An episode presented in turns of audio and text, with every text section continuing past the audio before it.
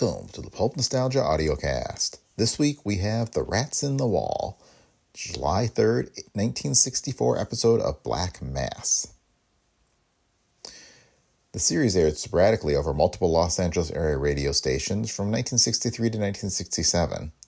And this episode is based on the short story of the same name by H.P. Lovecraft and was first published in the March 1924 issue of Weird Tales. Now known as a major influence on generations of horror writers, Lovecraft was unappreciated and struggled to make any sort of living during his lifetime. He's best known now for creating the Cthulhu Mythos, which features the great old ones, ancient powerful gods. While the Mythos features, in most of Lovecraft's work, the first story to focus on the themes of the great old ones was The Call of Cthulhu, published in the February 1928 Weird Tales. You can read about Lovecraft and other pulp writers in Beginner's Guide to Pulp Fiction, now available from Amazon and other bookstores. You can also purchase signed copies from Brick Pickle Media at a discount, and that direct link is in the show notes. The Pulp Nostalgia Audiocast is a Brick Pickle Media production. For more, visit www.brickpicklemedia.com. You can find a link to all of our books and our entire online store on the website. And just a reminder that if you like the show, please leave feedback on Apple Podcasts, Spotify, or wherever you listen. And with that, on with the show. Welcome to the Black Mass.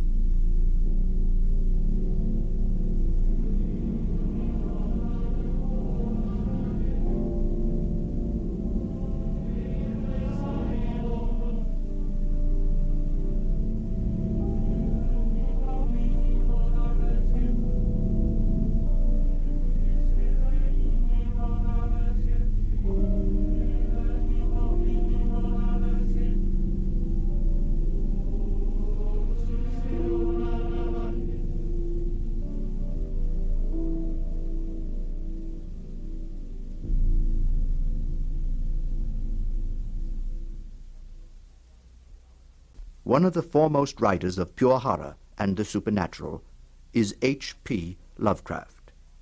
He regarded all his work as based on the idea that the world was inhabited at one time by another race, which in practicing black magic lost its foothold and was expelled, yet lives on, outside, ever ready to take possession of this earth again.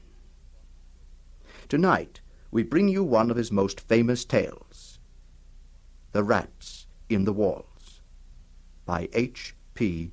Lovecraft.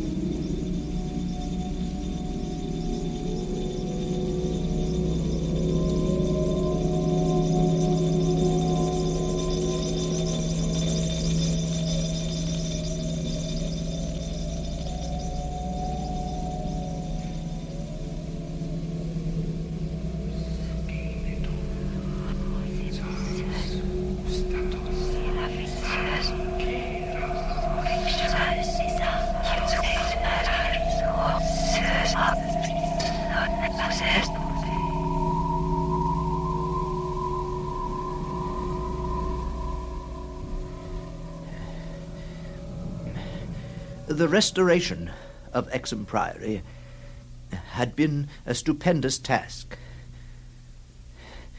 For little had remained of the deserted pile but a shell-like ruin. But because it had been the seat of my ancestors, I let no expense deter me. The place had not been inhabited since the reign of James I, when a tragedy of intensely hideous, though largely unexplained nature occurred. It appeared that my ancestor was accused, with much reason, of having killed all the other members of his household in their sleep. This deliberate slaughter, which included his father, as well as 3 brothers and 2 sisters, was strangely condoned by the villagers and slackly treated by the law. With this sole heir nevertheless legally denounced as a murderer, the estate had reverted to the crown, the accused man making no attempt to exculpate himself or regain his property. Shaken by some horror greater than that of conscience or the law, and expressing only a frantic wish to exclude the ancient edifice from his sight and memory, Walter Delapore fled to the United States, where, by the end of several generations, the family had achieved a proud and honorable, if somewhat reserved and unsocial, Virginia line. After the Civil War, the family moved north. I emerged and grew to manhood, to middle age, and to ultimate wealth within the grayness of a Massachusetts business life. My wife, Emily, died shortly after the birth of our only son, Alfred. And Alfred, in the Aviation Corps in 1917. They both had died, leaving me old, bereaved, and aimless, a retired manufacturer. I traveled, eventually to England, eventually to Anchester, eventually to the ancient family seat, Exham Priory itself, a jumble of tottering medieval ruins covered with lichens, perched perilously upon a precipice, denuded of floors and other interior features save the stone walls and the separate towers. The priory had been allotted to the estate of the Norrys family by the crown. And now, 3 centuries later, I purchased the ruin for a surprisingly reasonable figure and resolved to divert my remaining years by restoring my ancestral home.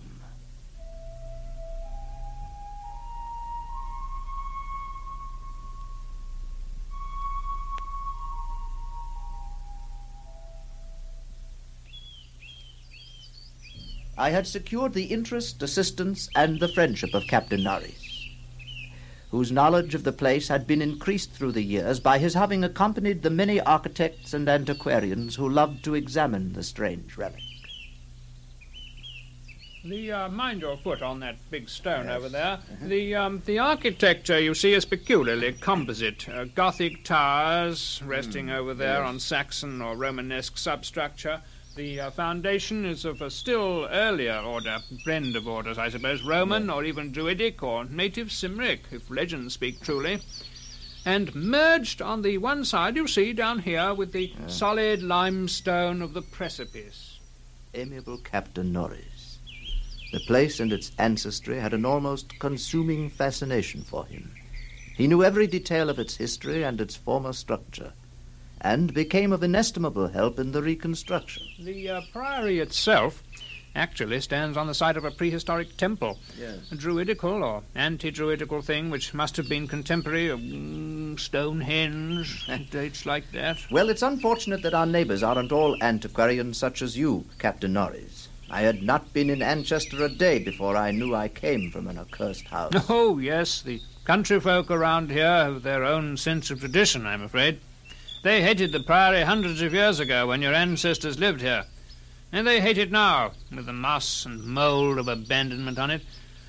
We'll have to go outside of the immediate vicinity for our workers. You see, it isn't so much hatred as the the almost unbelievable fear they have of the place.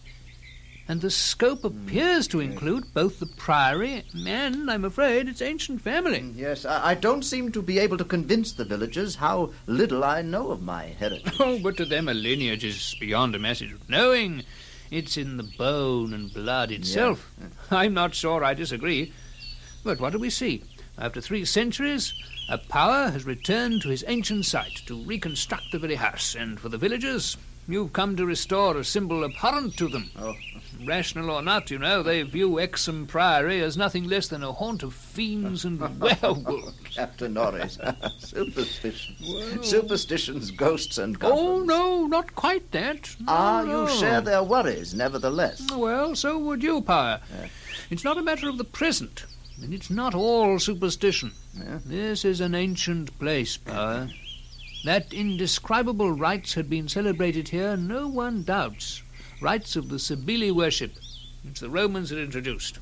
Yes, inscriptions, yes, still visible in the subcellar of the priory, bear the unmistakable letters and signs of Magna Mater, whose dark worship was once vainly forbidden to Roman citizens. Mm. About 1000 AD, the place is mentioned as being a substantial stone priory housing a strange and powerful monastic order and surrounded by extensive gardens. You will see them right over there. Oh, yes, yes. Now, mind that stone there. You know, the people didn't need any walls to keep them out. They were too frightened of the place altogether. It was never destroyed by the Danes, oddly enough. After the Norman conquest, it must have declined tremendously. There was no impediment when Henry III granted the site to your ancestor, Gilbert Delapore, he was called then. First Baron Exham in, I think, 1261. Yes, well, then it's the location, the house, not the family that inherits the bad name. Well, they became aligned, you see, and not, so far as we know, unwillingly. True, before their occupation, the family bore no evil report, but something strange must soon have occurred. You know, in one chronicle, there's a reference to Adela Poa as cursed of God. It's a strange phrase. Village legendary had nothing but evil and frantic fear to tell of the castle. The fireside tales were of the most grisly description. All the... mind your head, darling. Yeah. All the ghastlier because of their frightened reticence and cloudy evasiveness. I'm afraid they represented your ancestors as a race of hereditary demons. But what precisely happened, Norris? What went on? Well, there are the vaguer tales, hackneyed spectral lore, perhaps, wails and the usual howlings heard around the place, graveyard stench after the spring rains, the servant girl who'd gone mad at what she saw in the full light of day in the priory. The accounts of vanished peasants are less to be dismissed, though not especially significant in view of medieval custom. Prying curiosity meant death. And yes, more than one severed head had been publicly shown on the bastions around Exham Priory. Ah, yes, yes. Well, it's difficult. A few of the tales were exceedingly picturesque. For instance, the belief that a legend of bat-winged devils kept witches' Sabbath each night at the priory, a legend whose sustenance must explain the disproportionate abundance of coarse vegetables harvested in the gardens. But most vivid of all, there was the dramatic epic of the rats. The rats? Yes, the scampering army of obscene vermin which had burst forth from the castle a couple of months after the tragedy that doomed the place to desertion 3 centuries ago now. You know, a lean, filthy, ravenous army which had swept all before it and devoured fowl, cats, dogs, hogs, sheep, and, you know, even 2 villagers before its fury was spent. Yes, around that unforgettable rodent army a cycle of myths revolved. Scattered among the village homes and brought curses and horrors in its train. Yes, and that was just 3 months after Walter Delapore had murdered his family and fled to Virginia. Yeah, yes, I should say about that. You know, one thing puzzles me about that murder. Walter Delapore must have known for years the sinister tales about his family, so that this material could have given him no fresh impulse. I can scarcely conjecture what discovery could have prompted an act so terrible. What had he witnessed or stumbled upon?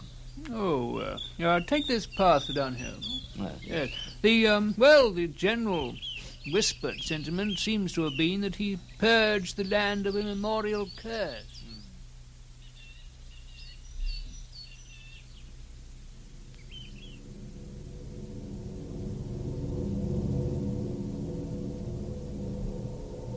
Such was the law that assailed me as I began, with an elderly obstinacy, the work of restoring my ancestral home.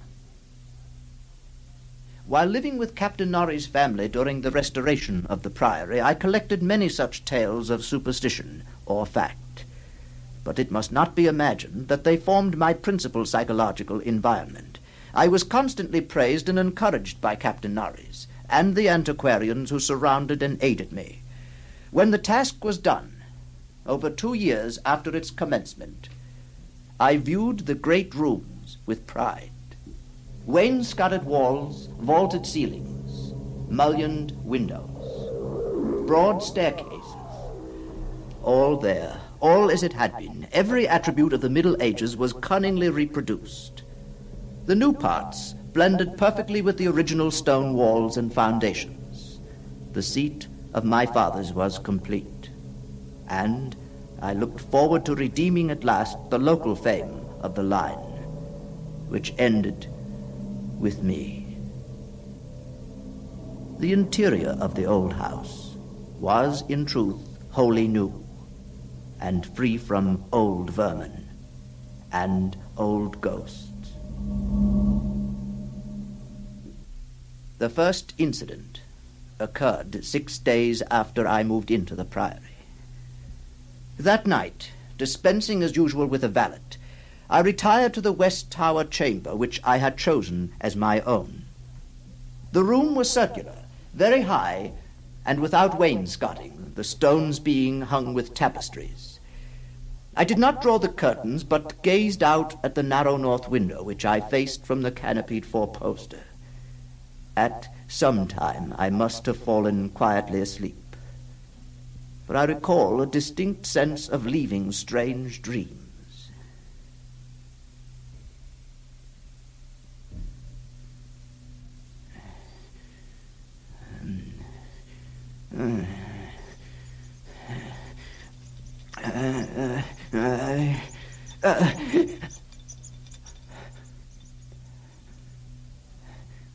As I awoke, I found myself looking intensely at a point on the wall, a point to which my eye had nothing to mark it, but toward which all my attention was directed.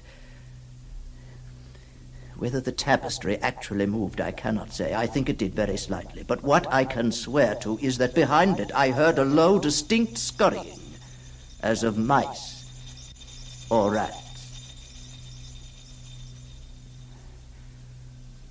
Then it was gone. Some sort of effective echo, perhaps, coming from some other area of the house. There was no need of my looking behind the arras, for the walls were of solid stone, several feet thick.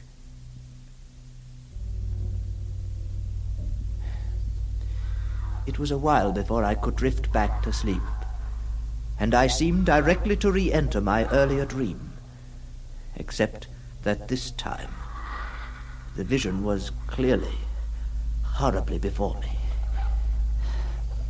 I seemed to be looking down from an immense height upon a twilit grotto, knee-deep with filth,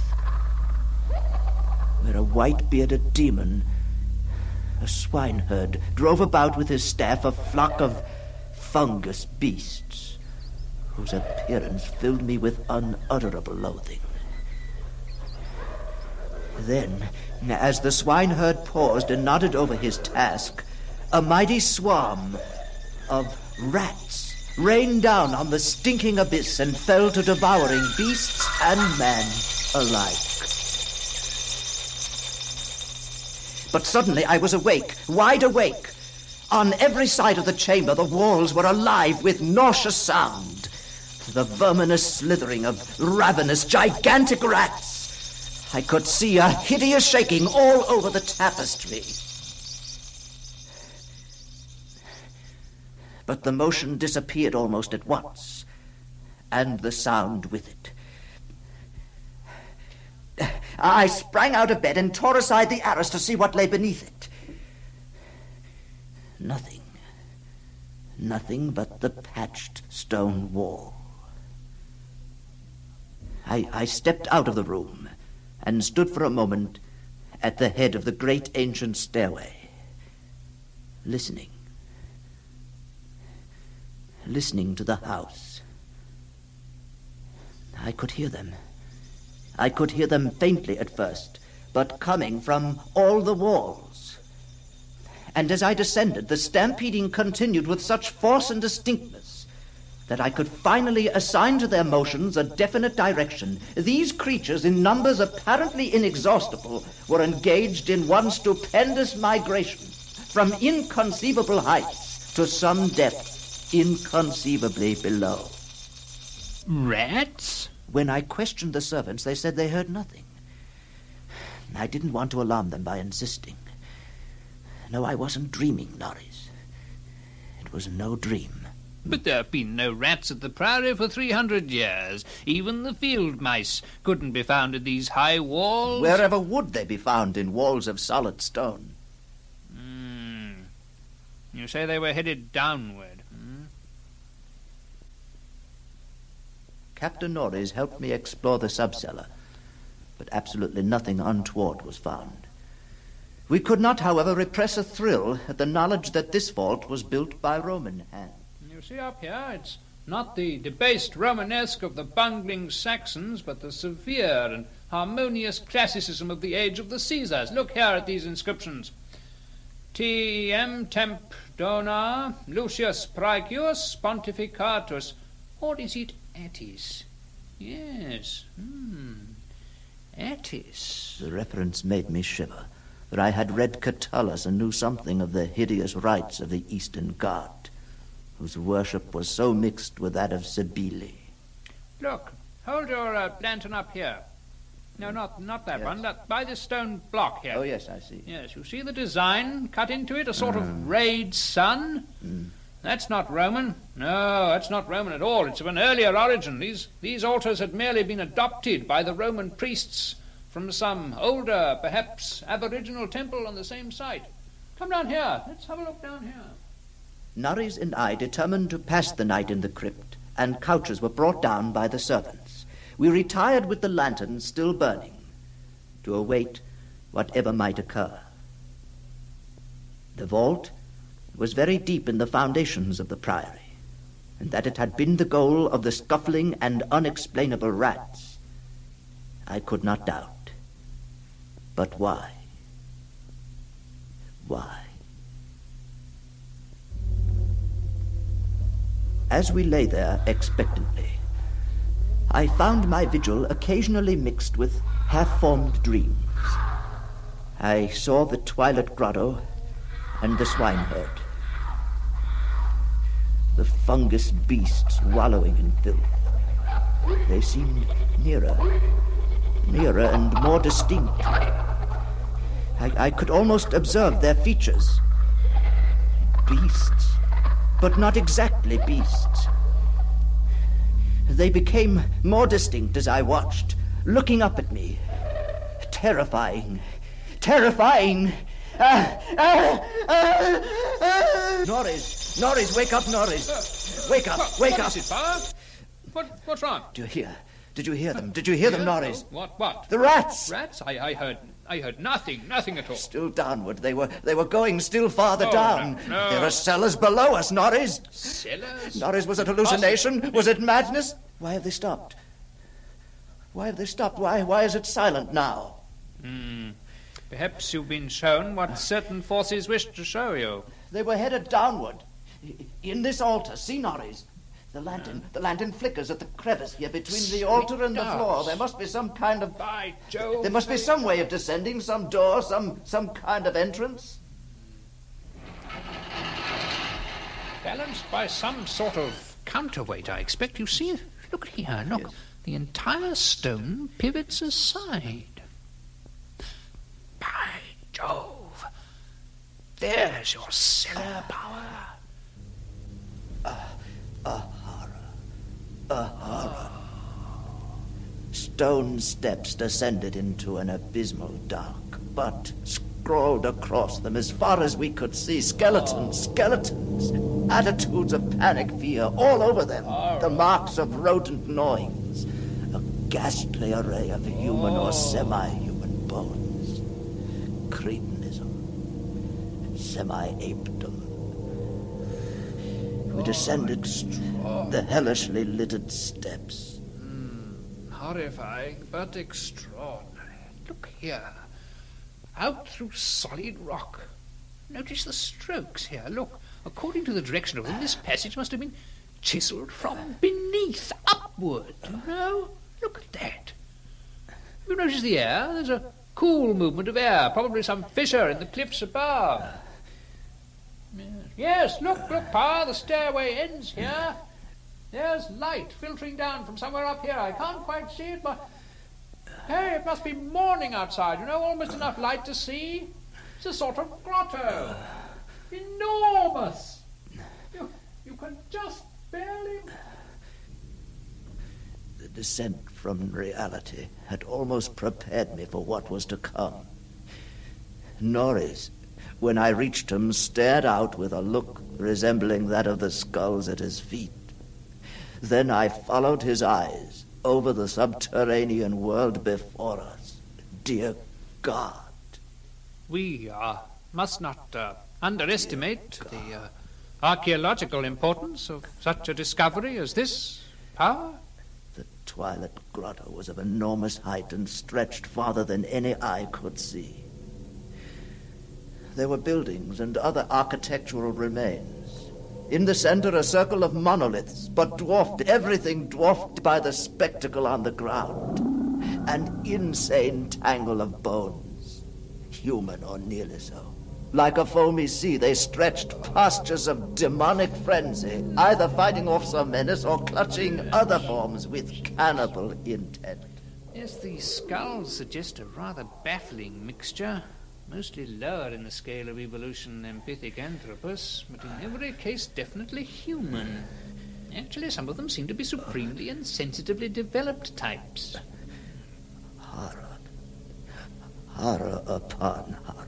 All the bones gnawed. Altars serving as butcher shop and kitchen.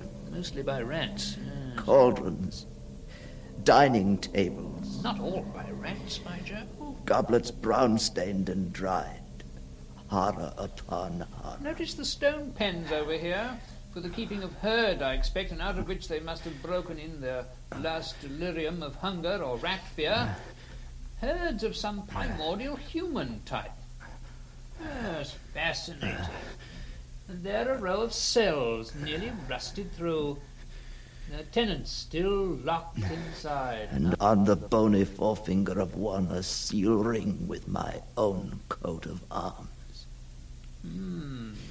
Strange ideographic carvings here on some of the skulls. Here. Look at this, Pa. You know, I believe they're Phrygian in origin. Cases of formally arranged bones with parallel inscriptions in Greek and Latin. Still downward, I could hear them. Where else could they draw me? Across the grotto. Carrion pits of sawed bones, picked bones, open skulls, nightmare chasms, unhallowed centuries grinning their unnameable fancies. Then to the edge of a depth hideously foreshadowed by my dreams. An apparently boundless depth. Power, there's no end to it. A great mouth, lined with human debris, spewing, swallowing, yawning out from the primordial... Power, stay out of it, man! The rats, questing new horrors, determined to lead me on. I ran, following them.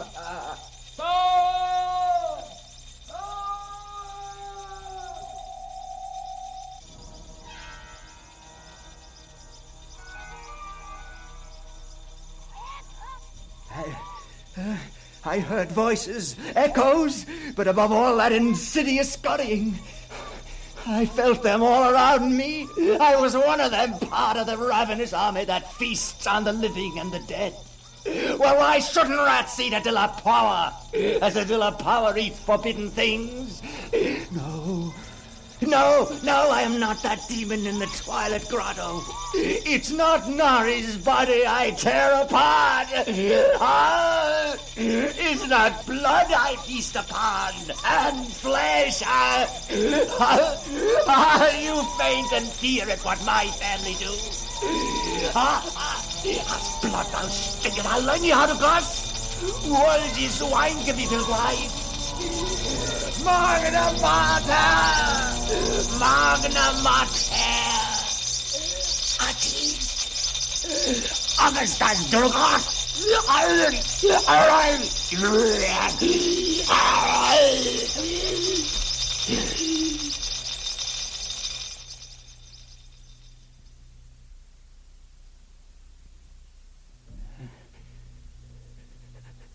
That is what they said. I said when they found me in the blackness over the half-eaten body of Captain Norris. Now they have blown up Exham Priory and shut me into this barred room at Hanwell with fearful whispers about my heredity and experience. When I speak of poor Norris, they accuse me of a hideous thing. But they must know that I did not do it. I did not do it. They must know it was the rats. It was the rats whose scampering will never let me sleep. The demon rats.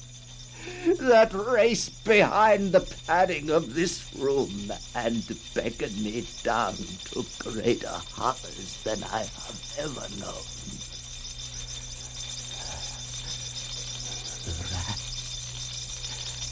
The rats. They can never hear.